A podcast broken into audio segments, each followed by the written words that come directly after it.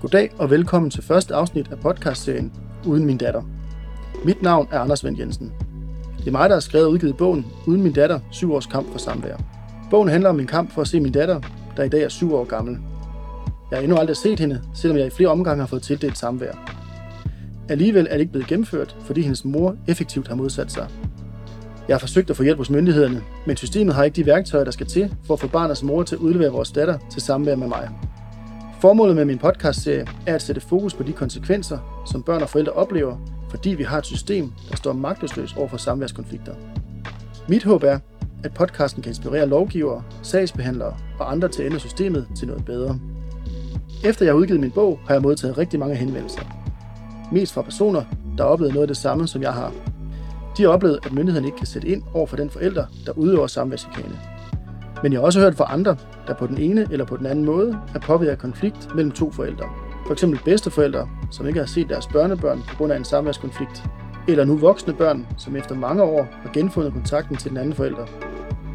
Det kan også være pårørende, der kan se, at deres partner lider, fordi han eller hun ikke har kontakt til sine børn. Efter jeg har udgivet min bog, er det gået op for mig, at mange har samværschikane helt inde på livet, og der er masser af historier derude. Nogle af dem vil jeg fortælle i min podcastserie. Allerførst vil jeg dog starte med mig selv og min egen historie. Derfor har jeg inviteret Charlotte til at hjælpe. Hun er journalist, og hun er også min søster. Hun vil interviewe mig i dette afsnit, så hvis du ikke har læst min bog, eller vil høre min historie med lyd, kan du begynde her. Jamen først vil jeg prøve at spørge dig om, altså hvad kan du forklare for dem, der ikke har læst bogen? Hvad er historien bag den her bog? Jamen den, den korte version af en meget lang historie er, at, at jeg jo øh, møder den her kvinde til en til en skolefest for gamle elever, øh, og vi har faktisk engang været, været skolekaster i nogle måneder i, i syvende, sjette, syvende klasse, tror jeg det var, og vi genkender ligesom hinanden og falder i snak, og så ender vi med at være, være sammen den aften, og ja, sammen nogle gange efterfølgende, og, og vi tager på nogle ferier, både herhjemme og i, i udlandet, øh, men det er jo sådan, hun bor i Aalborg, og jeg bor i København, så på den måde er det sådan lidt svært at, at, at komme til at se hinanden, men vi ser faktisk hinanden en del øh, frem og tilbage og så videre. Ja, så sker der så det, hun bliver gravid. Det var ikke, øh, det var ikke planlagt, men det sker. Og hvad tænker du om det? Jamen, altså, det, det var ikke noget, jeg lige havde ventet. Altså, det kom bag på mig, og det er også ret sikker på, at det kom bag på hende. Så jeg, jeg reagerer sådan lidt, du ved, øh, lidt tilbageholdende, og, og bliver sådan lidt øh, mundlam, siger ikke så meget, og da hun kommer og fortæller mig det der, og, og det er ikke sådan den reaktion, hun måske havde ventet. Hun er, hun er meget glad for det, hun er, hun er tidligere øh, været interesseret i at få børn og så videre, men har ikke nogen i forvejen, og vil enormt gerne have børn. Øhm, så jeg er lidt tilbageholdt med det der, og det, det, det reagerer hun på, men vi bliver sådan set gode venner igen, og ses stadig på det tidspunkt, og øhm, hun bliver større, og jeg er med til scanning på hospitalet, og så på et eller andet tidspunkt, sådan halvvejs graviditeten, jamen, der, der siger hun ligesom, at hun ikke har lyst til at være sammen med mig mere. Og det kan man sige, det, det kommer som kæmpe chok. Øh, man kan sige, det er jo sådan set fair nok, hvis hun har lyst til mig. Men pointen er, at hun begynder også at snakke om, at hun ligesom kan have det her barn alene, vores fælles barn. Og det er ligesom, det der, det sådan går op for mig, at det kan hun jo faktisk ret nemt, fordi øh, hun selvfølgelig har, har den naturlige binding til barnet, men også hun, hun, hun bruger langt væk med det og så videre, så vi, vi prøver at tale om en løsning, om jeg kan flytte til Jylland, eller hvad, hvad man sådan, sådan kan gøre, ikke? Men, men hun distancerer sig mere og mere, og på et eller andet tidspunkt ringer hun så øh, nogle måneder før, før, at den planlagte fødsel, og siger, jamen, altså, mit barn skal ikke være delbarn, det skal, det skal vokse op i en harmonisk hverdag, hvor, hvor hun har en kæreste, som barnet kommer til at vokse op med, og som, som barnet kommer til at kalde far. Altså, jeg er ligesom kommet ud af ligningen der, ikke? H- hvad tænker du da, det her, det, det sker? Jamen, jeg, jeg sidder jo bare og bliver sådan helt, øh, du ved, med telefonen i hånden og nærmest sidder og ryster, fordi jeg, jeg kan jo stadig ikke tro på det, jeg hører. Øhm, men hun virker sådan meget stålsat på det. Hun siger også det der med, altså det er bedst for barnet, jeg holder mig væk, fordi hun ikke vil have et kuffertbarn. Og hun siger ligesom, det er hende, der skal være forældre, jeg skal ikke være noget som helst. Så det er ligesom beskeden. Og så bliver barnet så født der i foråret øh, to tusind og tolv, og det får jeg så videre omvej, fordi hun nægter at og tage telefonen, eller hun svarer heller ikke på nogle mails. Jeg prøver at ringe til hende et par gange, og jeg skriver nogle mails til hende op mod fødslen, og, og siger, du vil meget gerne give mig besked øh, på, hvordan det er gået, om det bliver en dreng eller en pige, så videre. Og hvordan er det så pludselig at finde ud af, at hun rent faktisk har født barnet? Jamen, jeg fandt ud af det en uges tid efter, øh, og fandt så også ud af, at det var en pige. Øh, altså, jeg havde været med til den første scanning, hvor man ligesom har siddet og set det der øh, for os, der ligger og, og, og bevæger arme og ben, og man ville jo sådan set gerne have med til fødsel. Man vil jo gerne, det, det er jo noget, man sådan har, har tænkt på, at nu skal man være far, og man har sådan... Jeg havde i hvert fald vendet mig til tanken. Jeg vil sige, jeg var parfait i starten, men jeg vendte mig til tanken, og sådan set glædede mig til det her. Øhm, og, og, men, men man bliver holdt helt ude og får ikke lov at være en del af det. Øh, så det synes jeg er meget underligt. Hvad tænker du på det her tidspunkt om fremtiden, eller hvad der ligesom skal ske på det tidspunkt? For det første tænker jeg, det ikke passe. Hun må på et eller andet tidspunkt give mig lov til at se barnet, og, og jeg tænker, det er noget, jeg vil i hvert fald øh, kæmpe for. Jeg vil ligesom stå ved mit ansvar, og ligesom gerne være far til det her barn, og øh, indgå i en delordning og, og, og se det og, og være så meget far, som man nu kan være. Og det er jo derfor, jeg så altså går til myndighederne for at være sikker på, at jeg bliver far til barnet. Det er sådan, at, at det var sådan dengang, man inden for et halvt år skal ligesom sige, øh, give sig til kende, hvis man er, er far til et barn. Og jeg gjorde det jo med det samme, da jeg fandt ud af, at hun var født. Jamen, så gik jeg til civilretten for at blive far til barnet. Og det, det går sindssygt langsomt. Så det ender faktisk med, at der går, der går seksten måneder, inden jeg endelig bliver, bliver dømt til at være far i civilretten, som det hedder. Så det er jo så i efteråret to tusind og tretten. Men hvorfor er det så svært, at det skal tage seksten måneder? Jamen altså, hovedgrunden er jo, at hun er udeblevet for de møder til, til mundskrab, hun, hun skulle have, og også bare til møder for at forklare sig i civilretten. Øhm, og når hun møder op, vil hun ikke sige, hvem der er far til barnet. Så hun vil ikke oplyse noget, og så... Øhm, jamen så skal hun så tvinges ind til, til de her D N A-test og så videre. Og det går der bare tid med, simpelthen. Fordi at de ikke kan tvinge hende derind, eller? Jamen, fordi hun udebliver, og så pludselig bliver det sommerferie, så bliver ting udsat, og så... Øhm, jamen til sidst, så må de jo så true med, at politiet kan hente hende, hvis det er. Og så øhm, ved jeg jo så ikke, jeg, jeg, ved, jeg ved ikke, hvad der sker på det her tidspunkt. Jeg kan bare hele tiden ringe derind, eller skrive ind og sige, jeg går ud fra i snart, for noget at vide. Okay. Nu er du så blevet etableret efter lang tid, at du er far til barnet. Hvad er næste skridt så? Jamen så er næste skridt, at så går man til statsforvaltningen, eller det, der hed statsforvaltningen dengang, og så siger man, jeg vil gerne have sammen med, med, med barnet. Og forklare sin sag og så videre. Og øhm, der bliver så berammet et møde, også i efteråret to tusind og tretten, hvor, øhm, hvor jeg kan huske, den dag jeg flyver så fra, fra København til Aalborg og har min advokat med. Og så, så sådan et par timer inden øh, mødet kommer, så lige så får vi en, et brev fra hendes advokat, hvor hun så har skrevet en masse ting i det brev blandt om mig, at jeg skulle have været, altså, have været voldelig og havde modsat mig og have argumenteret meget for, at hun skulle have en abort. Og du ved, jeg var kun med til, til første scanning for ligesom at se, om der er noget galt med barnet. Og hun siger, at jeg har slået ud efter hendes gravide mave. Hun siger, alkoholiseret og, og ustabil. Øhm, Og så sidder man der, altså det er sådan helt, helt vildt, at, at en person, man faktisk var vild med, øh, en kort periode forinden, jamen ligesom, altså skriver noget, der er fuldstændig forkert, og man bliver sådan helt, du ved, det hele snører sig sammen på en, og man, man ved slet ikke, hvordan man, man skal reagere. Og det er ligesom sådan et trick, at, at man gør det lige et par timer, inden man skal der møde, så, så da, da jeg kommer ned til det møde, sammen med advokat, er jeg jo stadigvæk rystet, og men okay, jeg kan godt se det på mig og spørge mig, er du lyst til at gennemføre det her? Og jeg, jeg må sige, det har jeg, men, men jeg siger jo ikke så meget på mødet, og hun får lov at starte med at sige sin, sin historie, øh, og, og sidder meget teatralsk, og, og, og, og synes, hvor forfærdeligt jeg har været mod hende, og hvor forfærdeligt det vil være, hvis jeg får samvær med barnet. Øh, og hver gang jeg siger noget, så hun afbryder, og til sidst må de sige til hende, hvis ikke du stopper nu, jamen, så, må vi, så må vi afslutte mødet. Men, men det virker alligevel, som om det... Øh... Det har været et langt forløb, og det tager en ret hæftig drejning, drejning på det her tidspunkt. Mm. Hvad, hvad tænker du, da det her møde er slut? Altså, hvordan ser du situationen på det her tidspunkt? Jamen, for det første synes jeg, det er mærkeligt, at en eller anden person, man troede, man lidt kendte, er fuldstændig anderledes. Øhm, og så, så tænker jeg lidt, altså der sker så det på mødet, jamen, at de foreslår, at man kan, man kan lave det, der hedder en konfliktmægling. Og det, det, det er ikke engang nogen, der er interesseret i, indtil de så siger, men I skal så vide, når der er konfliktmelding, så, så sætter vi sagen i bero, indtil I har så været til konfliktmelding. Og så er moren straks på, fordi det er så min tolkning af, at så kan hun jo se, at hun kan trække tiden længere. Og jeg siger ligesom, jeg vil have betingelsestid, fordi jeg har ikke, ikke lyst til at, at møde sin konfliktmelding, for jeg tror ikke, ikke på, det virker. Men hvis jeg siger nej, så kan jeg også virke konfliktoptrappende, så jeg bliver nødt til at, eller jeg synes, jeg bliver nødt til at gå med til det der konfliktmægling. Øhm, og det bliver så fastsat i starten af to tusind og fjorten, hvor hun øh, altså ikke er kommet for at løse nogen konflikt.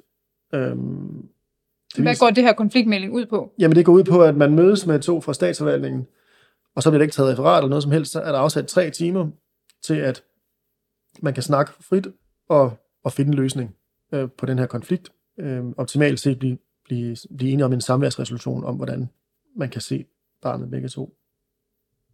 Hun kommer med det forslag, at hendes nye kæreste øh, så kan adoptere øh, vores barn, og så slipper jeg så for at betale øh, børnepenge, og jeg kan jo få alle de børnepenge tilbage, som jeg har betalt på det tidspunkt. Øhm, og det, det bliver sådan helt parforhold, at, at hun rent faktisk har lyst til at, hvad kan man sige, købe mig ud af vores datters liv, altså at hun har lyst til at betale sin datters biologiske far for, for at blive væk fra hende, øh, indtil hun bliver myndig eller resten af livet. Det, det synes jeg er helt absurd. Altså, det, er sådan, det er sådan noget, man ser i dårlige serier. Ikke?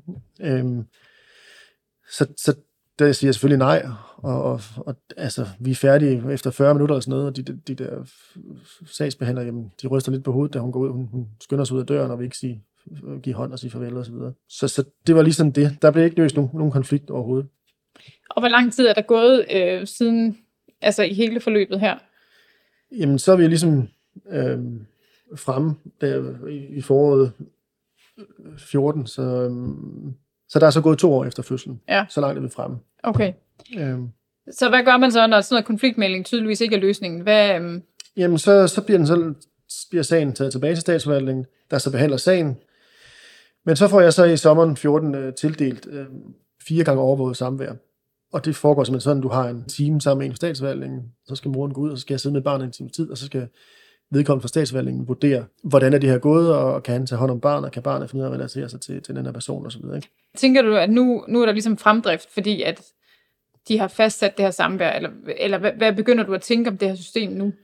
Nå, men jeg synes jo netop, at, at så har jeg jo fået ret i, at, at datteren har, har, har ret til at se mig også. Altså, og jeg synes, at, at det er det rigtige, de gør, og det er også det rigtige, for der er jo ikke rigtig noget at udsætte på, på mig i forhold til, om jeg skulle kunne finde ud af at være sammen med, med min datter eller ej. Øhm, og det er jo også i barnets tarv at se begge forældre. Kan du fortælle om det første møde der i statsforvaltningen, der hvor du, du skal se din datter for første gang? Jamen, jeg møder op med, med noget legetøj og lidt mad at drikke og nogle bleer, øh, for ligesom at være sikker på, at og jeg, jeg har alt, eller er forberedt til alle situationer, hvis det er. Øh, og jeg møder så op og kommer ind i det her lokale, hvor samværet skal foregå, og, for at forklare, hvordan det, skal, hvordan det skal være, og så bliver jeg så sendt uden for døren, og skal bare skal vente på, at moren så kommer med barnet. Og, og så skal moren ligesom gå, når det er, og så skal jeg være sammen med barnet, og vi skal, han skal vurdere, ham der overvåger os, om, jamen, hvordan fungerer det her, hvordan kan jeg, kan jeg finde ud af at være sammen med barnet, kan barnet relatere sig til mig, eller kan vi gå hen til mig, og så videre. Jeg får at vide, at jeg skal helst ikke tage hende op, jeg skal bare sætte mig på gulvet, og så kan hun komme hen til mig. Øh, og så sidder jeg så der uden for det lokale, og så, lige så hører jeg et barn, der græder, og en mor, der græder, og så, så hører jeg ikke rigtig mere, så, så forsvinder det igen, og så kommer han så hen, og og forklarer mig, ham der overvåger, jamen altså, nu er han sendt dem hjem igen, fordi det er det jo ikke, der skal gøre. Øhm, og og altså, de, har, de har måske brugt ti minutter kvarter på at få det her til at lykkes. Og efterfølgende skriver han så i den der rapport, jamen det er fordi, moren ikke, ikke samarbejder om det her. Øhm, og ligesom ikke vil hjælpe hende op til det lokale. Altså hun sætter sig ned i receptionen, øh, og, og, og vil ikke overhovedet medvirke til noget som helst. Så han skal så tage barnet med op. Det går ikke specielt godt. Så på den måde kan man sige, hun hjælper ikke til, at det, samme, det overvågede samvær skal fungere. Øh, og på de næste, de efterfølgende tre, der er, der er fastsat, jamen der møder hun ikke op. Og jeg møder ligesom op hver gang, fordi det skal man for at tage sagen videre til, til fogedretten.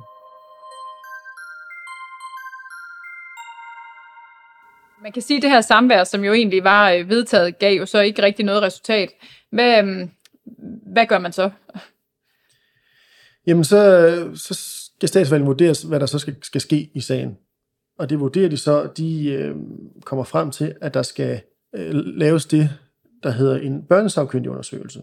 Og hvor hurtigt sker det her efterfølgende? Altså er det en hurtig proces, vi er inde i nu, eller, eller hvordan?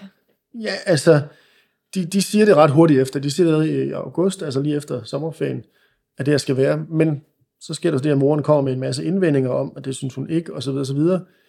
Skriver frem og tilbage. Så først i, i december det år, jamen, så er der en psykolog, og der ligesom bliver sat til at lave den her undersøgelse. Okay. Hvordan forholder du det her? Jamen altså, pointen er, at man, man er jo sådan lidt, skal man fortsætte, skal man, skal man stoppe, skal man give op, fordi man, man møder en mur hver gang, og det går sindssygt langsomt. Det er, det er også vildt frustrerende, man sidder og venter på svar, man ringer ind, hvornår kommer det svar, og man kan ikke komme til at tale med en sagsbehandler, og altså det, det er jo vildt frustrerende, men man er også lidt, ej, så gør det her, jamen så fortsætter den, og så kan det nok fortsætte, eller hvis det skal det nok lykkes, øh, så, så man bliver ligesom ved, og, og, og ligesom altså fokuseret på, at det her, det der må lykkes, for det kan ikke passe, man ikke kan, kan få hjælp på den måde. Så den her undersøgelse, altså det, der skal, skal ligesom klarlægge, jamen er det her godt for barnet, at, at det skal have kontakt med mig, og i forhold til, hvordan moren reagerer, hvordan jeg er, og så videre. Hun ringer så til mig, hende er psykologen, og så starter med at, nærmest med at sige, men hvis du er, som moren har sagt, så er, det, så, så er du godt ikke været særlig rar, eller sådan et eller andet, ikke? Men, men hvor jeg føler, hun har lidt en forudindtaget holdning, i forhold til, hun så åbenlyst har snakket med moren, inden hun har talt med mig. Men vi får så aftalt nogle møder, øh, hvor jeg kommer op, og de hører min version, og snakker om, hvem er jeg, og så videre. Og så siger de, de meget, de vil gerne have, at jeg skal møde mor og barn inde hos dem. Og det er jeg sådan set øh, med på, og moren er angiveligt også med på det i starten, de har nogle samtaler med hende. Øhm, og det skal så kulminere i, at vi, vi ligesom mødes nogle gange, og så skal vi se, hvordan det går med vores datter. Da vi så skal mødes, så øh, sker der det, at hun så melder sig syg, som hun har gjort flere gange undervejs. Og det er jo et uden, man skal vise noget som helst øh, lægeerklæring eller noget. Kan du forklare lidt, altså det der med, når man, når man har en forventning om, at der, der skal være et møde, eller en, en aftale ligesom bliver overholdt. Hvordan er det, at øh, der ikke rigtig er noget samarbejdsvilje? Jamen det er jo vildt frustrerende, fordi for det første, man forbereder sig det her møde ved, ved at, at have nogle ting med, og, og lidt spille scenen ind i hovedet, og sige, hvad man vil sige, og så videre, ikke? Man er ret nervøs op til de her møder, fordi nu skal man så møde hende her, så, som er fuldstændig utilregnelig. Og når man så kommer op, så bliver man sådan skuffet og, og, og vred over, jamen at så er det jo bare spild af tid, at jeg har taget, taget hen til det her møde, og at man har forberedt sig, og så sker der ikke noget, og så ved man bare, efterfølgende, så kommer det til at gå lang tid igen, før der er noget nyt, fordi det tager bare altid lang tid, og, og fordi der møder i stand. Nå, men så ender det med, at moren ikke møder op, og det viser, så, så bliver vi så hen, så kommer vi hen over, over nytår der til to tusind og femten. De kan stadig ikke få fat i hende, og til sidst så meddeler hun statsforvaltningen, jamen hun flytter til udlandet, så øhm, på den måde, så, så vil hun ikke deltage mere. Hvad, hvad tænker du der? Øhm, min advokat spurgte mig på et tidspunkt, kunne hun, være, kunne hun finde på at tage til udlandet? Og der er jeg simpelthen svaret nej, fordi hun har familie i Danmark og så videre, og, og det har jeg simpelthen ikke kunne forestille mig. Men lige pludselig så har hun rent faktisk skiftet adresse til ukendt udlandet, eller noget i den stil. Det vil sige, der er ingen, der ved ligesom, hvor hun er. I hvert fald ikke myndigheder eller andet. De får ikke noget svar, når de skriver. Og hun har ligesom meddelt, hun ønsker ikke at være med i det her, hun ønsker ikke at være med i den her undersøgelse mere. Og de må så, de må så afslutte undersøgelsen og komme med en konklusion. De fastslår ubetinget, at min datter skal sammen med mig. De skriver blandt andet, på basis af moderens samlede holdninger og urealistiske forestillingsbilleder omkring faderen, og især hendes forsøg på at afskærme barnet fra naturlig kontakt med sin biologiske fader, er det vores vurdering, at dette samvær med faderen netop er ekstra vigtigt for barnet. Og det er jo sådan set... Øh, sådan som jeg øh, har sagt det hele tiden, at, at øh, vores datter skal også have samvær med mig. Hvad tænker du her? Tænker du, okay, det skal nok lykkes det her, eller er du ved at miste modet, eller hvor er, hvor er du ligesom henne rent psykisk? Nå, men jeg synes jo, det er helt vildt fedt, at jeg får ret. Men jeg ved også lidt, det er lidt det der med, at altså, du får ret, men, men du vinder ikke til sidst alligevel. Altså, det er sådan lidt en, en underlig følelse, fordi man, man sidder sådan lidt, jo jo, nu, nu, nu får jeg ret, men hvad så? Kan de, kan de så gøre noget? For der er jo ikke, der er ikke været nogen sanktioner hidtil, hvor de ligesom har kunne kunne holde hende fast på noget af det, hun har sagt.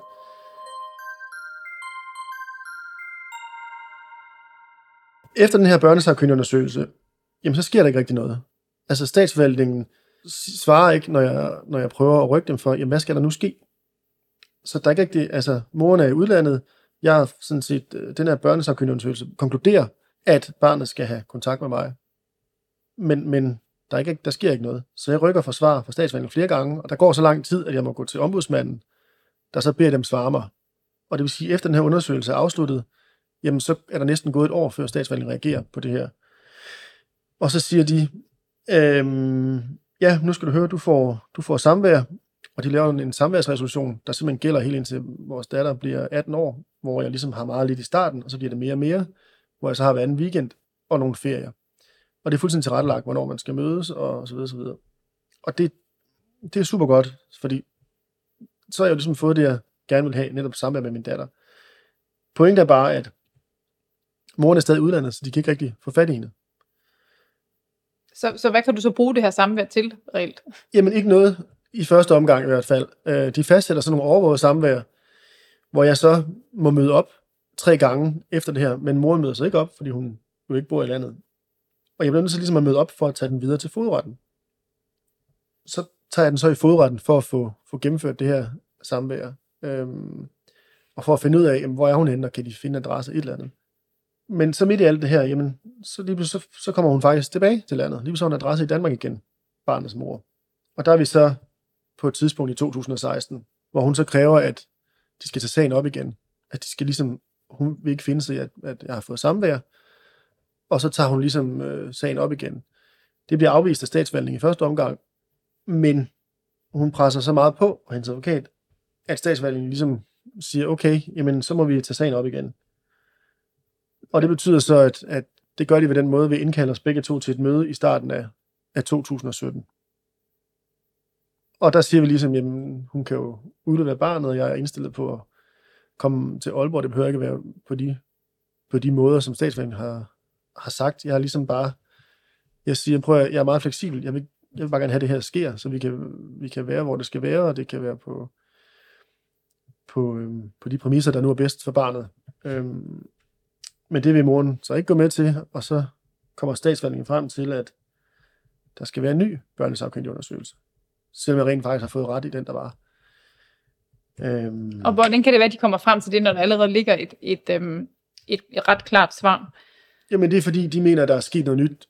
Der er sket en forandring i med, at barnet er nu er kommet i børnehave. Hun er flyttet tilbage til Danmark. Så der er sket tilstrækkeligt mange øh, ændringer til, at det grundlag, de lavede den første resolution på, samværsresolution på, jamen øh, det, det, det ligesom er, er der ikke mere. Det er der okay. ikke mere. Det vil sige, ja. at så skal de gøre det på ny. Ja. Og det bliver vi enige om på det møde at deltage i en ny undersøgelse. Og så skal vi så begge to skrive under på det øh, inden fjorten dage. Jeg skriver så under dagen efter, får det sendt ind. Øh, moren trækker den igen, helt til kanten, og så kommer jeg øvrigt med en masse indvendinger, i stedet for at skrive under. Det gør hun flere gange der i løbet af to tusind og sytten, ligesom vi ikke skriver under, og de bliver ved med at rykke hende, og de vil ikke sætte den i gang, fordi, øh, selvom når, når hun ikke har skrevet under. Jeg synes jo bare, at de skal få den, få den startet. Øh, Men lige pludselig så, så siger moren og hans advokat, jamen nu, kan, nu vil de slet ikke deltage alligevel, fordi at vores datter åbenbart er blevet syg. Og det er jo ikke noget, jeg ved noget om. Jeg har ikke adgang til oplysninger om vores datter. Jeg har ikke adgang, jeg har ikke, jeg har ikke forældremyndighed, det vil sige, jeg kan ikke søge aktindsigt. Jeg kan ikke få nogen oplysninger. Så bliver der ligesom tjekket op på de her oplysninger af statsforvaltningen, eller altså for at sikre, at det her det er en reel begrundelse? Eller? Jamen, der kommer en, en lægeerklæring, øhm, og vi beder dem så indhente nogle, nogle, nogle flere oplysninger, og vi siger så, jamen vi kan godt sætte det her på standby, øh, og sige, jamen så, så udsætter vi den der undersøgelse et halvt år, hvis det er det, der skal til, og så videre, men de, de mener simpelthen, hende og advokaten mener, jamen de skal, alt skal ophæves, og alt skal sættes i bero, fordi de vil ikke have den der, altså, det er meget vigtigt for dem, at samværsresolutionen bliver annulleret, fordi der er en sygdom, og de kan slet ikke sige noget om, hvornår den her sygdom slutter, så... Øh, så hvad bliver enden på det her så? Jamen, inden er, at, at, at statsforvaltningen så ender med at konkludere, at barnet er simpelthen for syg til at kunne gennemgå en øh, børnesagkyndig undersøgelse. Så de siger, jamen, øh, vi dropper det her samvær, vi dropper undersøgelsen, og så kan jeg så søge igen, når barnet er blevet rask. Pointen er, at jeg kan ikke rigtig få at vide, jeg kan ikke få noget at vide om barnet, fordi jeg ikke har forældremyndighed og ikke kan få aktindsigt. Det vil sige, hvornår skal jeg så kunne søge igen? Øhm... Og jeg ved ikke, altså, jeg har fået at vide, at hun er børnegigt, og det er der mange forskellige grader af, og jeg ved, jeg ved ikke, hvor syg hun er, og hvordan hun ledes. Jeg kan bare sige, at det var ligesom der, jeg fandt ud af, okay, nu, nu er det tid til at stoppe, fordi jeg har fået ret hele vejen igennem, men alligevel ender jeg med at tabe, tabe det hele. Øhm, selvom, selvom jeg jo egentlig har, har fået samvær indtil vores datter er atten år. Det her med at tage den beslutning om, at at nu, nu vælger du faktisk at lægge det her ned. Hvor lang tid tager det for dig at tage den beslutning? Er det en svær beslutning, eller er det ret øh, lige pludselig, er det det, der giver mening for dig, eller hvordan? Jamen, man kan jo sige, at undervejs har man jo godt kunne se, hvor det var henad, fordi selvom jeg måske havde fået samvær nogle gange, øh, og, og, og havde nogle tidspunkter, man skulle møde op på, så jeg kan kun tvivl om, at moren ville have udeblevet med barnet, eller så lige så var barnet syg, eller du ved, der, eller også så ville samværet have været dårligt, og så havde jeg fået nogle beskyldninger efterfølgende, ligesom jeg har fået beskyldninger om forskellige ting i løbet af sagen. Så på den måde har jeg jo godt set, hvor det kunne bære hen af, at, at den her mor er simpelthen altså umulig at arbejde sammen med, ikke? Altså hun er simpelthen så stålsat, at når hun ikke har fået sat stolen for døren løbende i den her proces, når hun kunne trække den så langt, jamen så kan hun jo også trække den til, til verdens ende. Altså fordi der er ikke nogen sanktioner i det her system til at stoppe den opførsel. Øhm.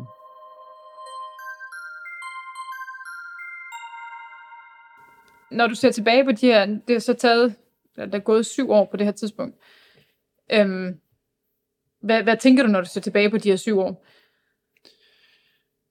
Jamen, jeg tænker, at hvis der er nogen, der har sagt fra starten, at det har taget syv år, så, så havde jeg ikke troet på dem, fordi det er jo helt, det er helt vanvittigt, at man kan, man kan trække det så lang tid, eller så længe, uden at der er nogen, nogen former for sanktioner. Altså man skal tænke på, jeg er jo sådan set barnets far, men, men jeg har ikke fået lov at være det, fordi der er en anden person, der har bestemt det.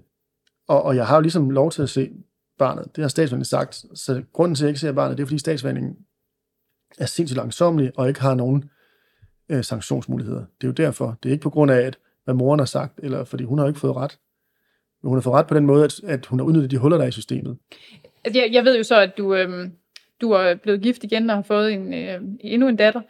Øhm, hvor meget har det her fyldt i dit liv? Altså, der, der har jo netop været lange perioder, hvor, hvor, hvor der ikke er rigtig er sket noget, fordi det har været så langsomligt. Men hvor meget, hvor meget har det fyldt i de her syv år?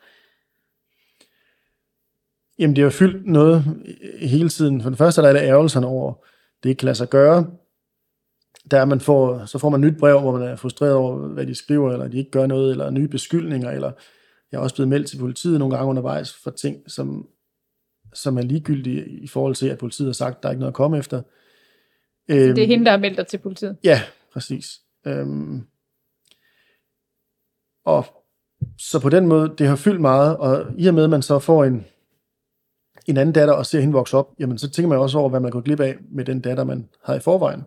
Så på den måde går det jo ikke væk. Det bliver måske nærmere øh, forstærket, fordi man tænker netop alt det, man har gået glip af.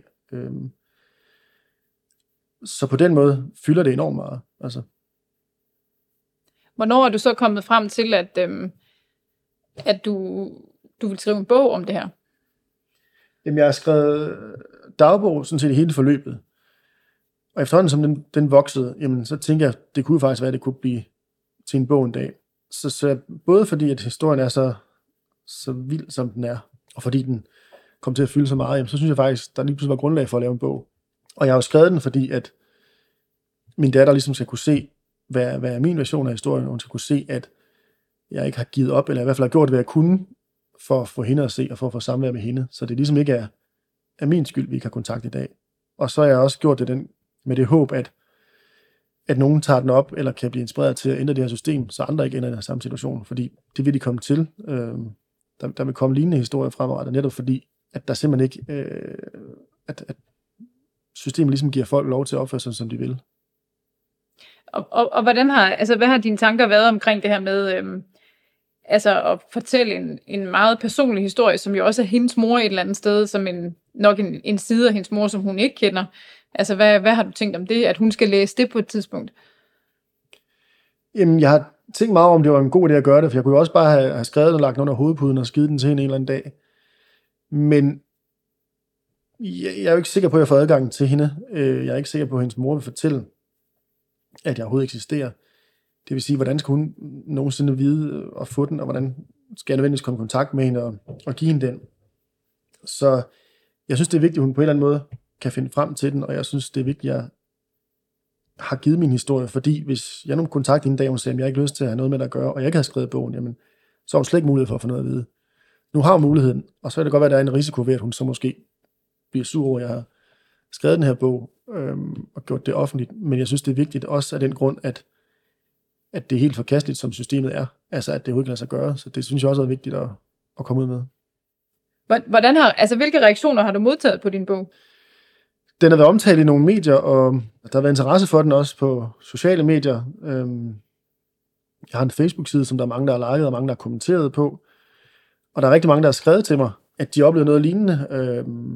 Det er altså alt lige fra en bankdirektør til, til en, en læge og en filmmand osv. osv. Der, der, altså, alle mulige forskellige har skrevet til mig, også, også kvinder, der ligesom har været holdt væk fra deres far, og ligesom har, har så fået kontakt lang tid efter, og synes, det er for dårlig en måde, de, de er blevet behandlet på. Så alle steder fra er ligesom nogen, der har henvendt sig til mig og sagt, det her de forstår de godt, eller, eller prøv det, eller du skal ikke give op. Eller, altså sådan, der er virkelig mange, der, sådan, der kan relatere til det her, og netop har prøvet noget lignende. Så, så det har faktisk været det mest overvældende, at, at der har været nogle reaktioner. Det er jo så også det, der gør, at, eller de reaktioner er selvfølgelig også det, der gør, at vi sidder nu her, og, og, og du skal i gang med den her podcast. Men, men hvad, hvad håber du ellers, der, der kan komme ud af at fortælle den her historie offentligt? Jamen altså, jeg har jo kontaktet nogle politikere, og, og, og, og, og sendt bogen til dem, og til andre, ja, til medier, og til, til interesseorganisationer inden for det her felt. Og jeg håber ligesom, at nogle af dem kan, kan se, hvor galt det er, og kan blive inspireret til, okay, det her vil vi gerne forhindre kan ske igen.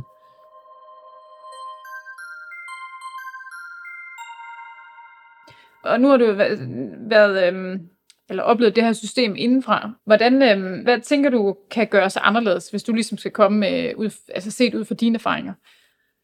Altså i min bog har jeg jo foreslået øhm, tolv ændringer til systemet, hvor man ligesom kan, være, ligesom kan, kan prøve at undgå noget af det, jeg har oplevet. Og der er så blandt andet det der med, at faderskabet skal, skal fastslås meget hurtigt, for eksempel. Fordi man først skal indkaldes til møder, man skal have mundskrab osv., men det er jo sådan, der bliver taget en blodprøve af barnet, lige snart det er født. Så det kunne man dybest set bruge til på meget kort tid at fastslå, hvem er far til det her barn. Altså jeg har jo stået og sagt det fra dag et, det er mig. Men alligevel går der seksten måneder, inden jeg får det på papir på det. Ikke? Det synes jeg var helt vildt. Men tænker du, at hvis man står for en modpart, der konsekvent ikke vil samarbejde. Er der så en løsning på det her? Jamen det synes jeg jo, der er i forhold til, at der skal være nogle sanktioner. Det skal i hvert fald være meget sværere at, at kunne trække tiden og hele tiden komme med indvendinger øhm, og obstruere, og, og efter en eller anden skabelon, du ved, så, så er man lige pludselig syg, så er barnet syg, så er det et eller andet, og det er så åbenlyst, at man, man bare forhaler tingene. Så på den måde vil jeg mene, man kunne træffe nogle afgørelser, selvom man ikke møder op. Man kan sørge for, at alle er oplyste i sagen, sådan at det er sådan, at alle papirer bliver sendt til alle rimelig hurtigt. Det er ret nemt med e-boks, fordi så er der ikke noget, der går tabt, og lige så er der en advokat, der ikke har papirer, og så skal man starte forfra med en eller anden lille ting, og alt tager tid, ikke? Og hvorfor skal man egentlig i øvrigt have øh, ti arbejdsdage, ti hverdage til at, til at svare et brev, når man kan sende med e-boks øh, dagen efter, eller have ti dage til at sætte en underskrift på noget, eller så videre. Det, det virker enormt omstændeligt og tungt, det system. Det helt essentielle er, at man får det her til at gå meget hurtigere, sådan at når der er en konflikt, jamen så tager man fat i med det samme, får fat i parterne og siger, hvad kan vi gøre her? Og det næste er, at så når, når modparten måske hele tiden kommer med nogle nye krav, øh, nye spørgsmål, så, så gør det jo, at sagen går i stå. Det vil sige, at man kan vinde tid ved ligesom at, at, at komme med masser af spørgsmål, og man kan sådan set obstruere sagen. Og det, det synes jeg ikke, man skal have lov til. Jeg synes, det skal være sådan, at sagen så skal fortsætte. Altså man skal stadigvæk få noget samvær, selvom det kører sideløbende, altså overvåget samvær eller noget erstatningssamvær, eller hvordan det nu kan fungere. Øhm, pointen er, at man skal ikke kunne sætte sagen på pause ved ligesom at obstruere, og måske kunne det være et, et krav om lægeerklæringer, eller at man måske ikke øh, man har mødepligt, selvom man er ferie, medmindre man dokumenterer bare det udlandet. Der, der er rigtig mange måder, man sådan kan prøve at, at sørge for, at folk samarbejder.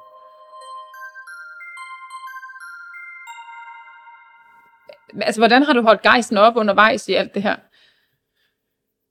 Det har jeg jo ved at, for det første at snakke med folk om det, og der er jo rigtig mange, der er flinke til at lytte, både familier og venner, og, og mange, der også selv har, har spurgt, fordi det, de kan jo ikke forstå, hvorfor, hvordan det her kan lade sig gøre.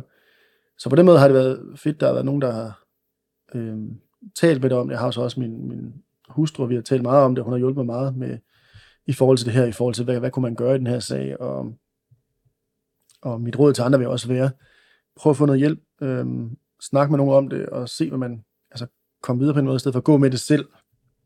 det har i hvert fald været en stor hjælp for mig, fordi det er jo klart, at i starten er man jo helt rystet og, og sidder og græder snot og så videre, men, men det hjælper bare ikke rigtig på den lange bane, så man bliver nødt til at, at, at komme op på hesten og tage kampen op og ligesom altså se, se, hvad der kan lade sig gøre, og ligesom sørge for at, at lave de ansøgninger, der skal til, og gøre det, man skal med det offentlige og så videre. Men, men, øhm, men netop i forhold til det der med at, at hænge på øhm, i, i alt det her, altså hvad, hvad synes du egentlig, der er kommet mest bag på dig, når du ser tilbage på det her?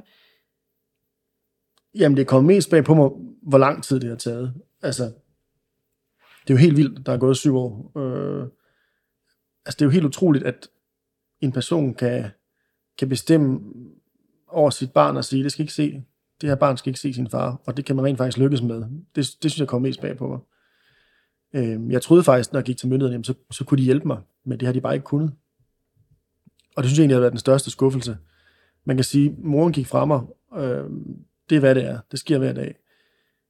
At hun ikke ville have, at vores datter skulle se mig, det forstår jeg stadig i dag. Og jeg kommer aldrig til at tilgive det. Jeg kan slet ikke, jeg kan slet ikke forstå, hvorfor man kan tænke på den måde. Øhm, jeg synes, hun træffer nogle meget egoistiske valg på, på sit barns vegne. Øhm, eller træffer nogle valg på sit barns vegne, der, der, der ikke er, er gode for hende. Så det kommer jeg aldrig til at forstå.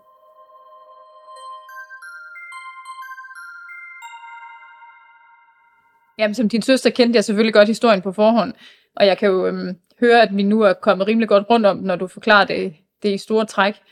Øhm, og jeg kan jo kun tilslutte mig det med, at hvor frustrerende det er at øhm, være en del af, af, af sådan en situation her, hvor man faktisk står en hel familie og gerne vil lære et øh, nyt barn i familien at kende og ikke kan få lov. Det, det er jo fuldstændig øhm, umenneskeligt et eller andet sted, og man kan jo kun håbe, at at måske på et eller andet tidspunkt, så kan vi byde din datter velkommen i familien. Men man ved jo desværre ikke rigtigt, hvad, hvad fremtiden bringer. Øhm. Men det er vel også været frustrerende, at vi også gerne ville hjælpe, og så ikke rigtig kunne, eller altså... Ja, det er klart. Man kan jo ikke gøre andet, end at, øh, når man, altså hver gang øh, du er kommet hjem fra noget, eller har oplevet en eller anden form for skuffelse i det her system, man kan jo ikke andet end at blive... Øh, Jeg er enormt frustreret og bitter på, at, eller over, at et system ikke kan, ikke kan øhm, gå ind og gøre noget mod en situation, som jo er ret åbenlyst forkert. Så ja, det er frustrerende. Men, men hvad tænker du egentlig om, at der altså fire timer herfra går et barn rundt, som, som du, øhm, som, hvor der er gået så mange år, hvor du ikke har set hende, og der kan komme til at gå rigtig mange år endnu? Jamen, jeg synes jo, i starten var det helt vildt mærkeligt. Øhm, og, og jeg synes dybest set, det, det er synd for hende, at hun ikke har kontakt til mig. At hun ikke kender sin biologiske far. Og, og som far er det jo vildt mærkeligt at have nogen derude, der sådan, der sådan er i familie med dig, men som du ikke kan se. Og jeg synes jo også, jeg har en, hun har en masse fætre og kusiner og en, og en, en lillesøster, som hun egentlig... burde have kontakt med, og hun har en, altså, jeg har en stor familie, der gerne vil hende. Øhm, så det er jo vildt, det, er jo, det synes jeg jo, hun går glip af noget. Øhm, og jeg synes jo også netop, at jeg går glip af noget. Det kan jeg se med min anden datter. Alle de sjove ting, vi har sammen, jamen, dem kunne jeg også have haft med min ældste datter, men det er der nogen, der har bestemt, ikke skal have. Og det er også det, der er svært at acceptere, at andre ligesom bestemmer over ens liv, eller øh, på den måde øhm, bestemmer ens skæbne i forhold til det her. Altså tager, tager det fra en. Øhm, det synes jeg er enormt enormt svært at, at acceptere, men man kan også sige, at jeg har lært at, at leve med det, og, og sådan lidt komme videre også i med, at jeg har skrevet bogen, og nu sidder jeg og taler om det her, og andre får lov at fortælle deres historie i de næste afsnit osv. Jamen, det synes jeg ligesom er vigtigt også, at... at men hvordan finder man egentlig en accept øh, af, af sådan en situation her?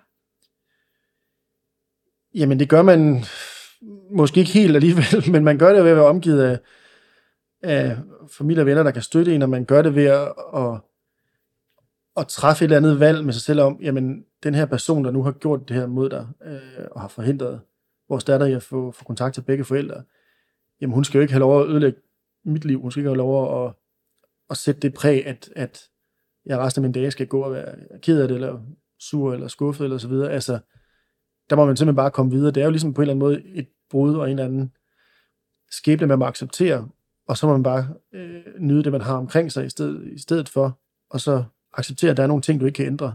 Øhm, og det har selvfølgelig været det sværeste, fordi man rent faktisk bad øh, systemet om hjælp, men der var simpelthen ikke noget. Øh, der var ikke nogen, der kunne hjælpe. Altså. Så hvad, hvad tænker du sådan om fremtiden nu? Jamen, jeg har jo tænkt meget om, hvornår skal jeg til øh, tage sagen op igen? Øh, skal jeg selv tage kontakt? Hvornår skulle jeg gøre det? Og hvad vil være godt for vores datter i forhold til... til en fremtid med mig, og, og jeg har også tænkt over, jamen, hvad er det for en person, jeg møder, og, og, og så det, det er enormt svært. Det er noget, jeg går sådan og tænker over, jamen, hvad, hvornår har man, hvornår vil det give mening? Og det er enormt svært at svare på, fordi jeg kan ikke rigtig få noget at vide om min datter. Jeg kender hende jo ikke, jeg, jeg ved jo. Øh, så det er en svær situation, og hvordan vil det være, når, hvis jeg en dag ringer på hendes dør og siger, her står jeg, og hun måske ikke engang kender mig, eller kender til min eksistens. Jamen, så risikerer du også, at du, du gør et andet menneske enormt forskrækket, og, og det ender måske dårligt, og så er der slet ikke nogen fremtid. Så det, det er sådan noget med at træde varsomt og se, hvad der giver mening. Det kan også være, at der pludselig kommer en åbning på en eller anden måde fra, fra en uventet kant, eller et eller andet. Det, det er jo svært at vide. Men jeg har ikke noget svar på, hvordan fremtiden lige ser ud. Det var så min historie. Hvis du har lyst, kan du læse mere i min bog, der kan købes på saxo punktum com. I de kommende uger og måneder udgiver jeg løbende nye afsnit med folk, der har oplevet forældre i konflikt. Jeg lover, det bliver både spændende og lærerigt. Så følg med, der hvor du normalt lytter til dine podcasts. Jeg annoncerer afsnittet på bogens Facebook-side. Den hedder Uden min datter. Her kan du også komme med forslag til nye gæster og historier. Tak fordi du tog dig tid til at lytte. På genhør.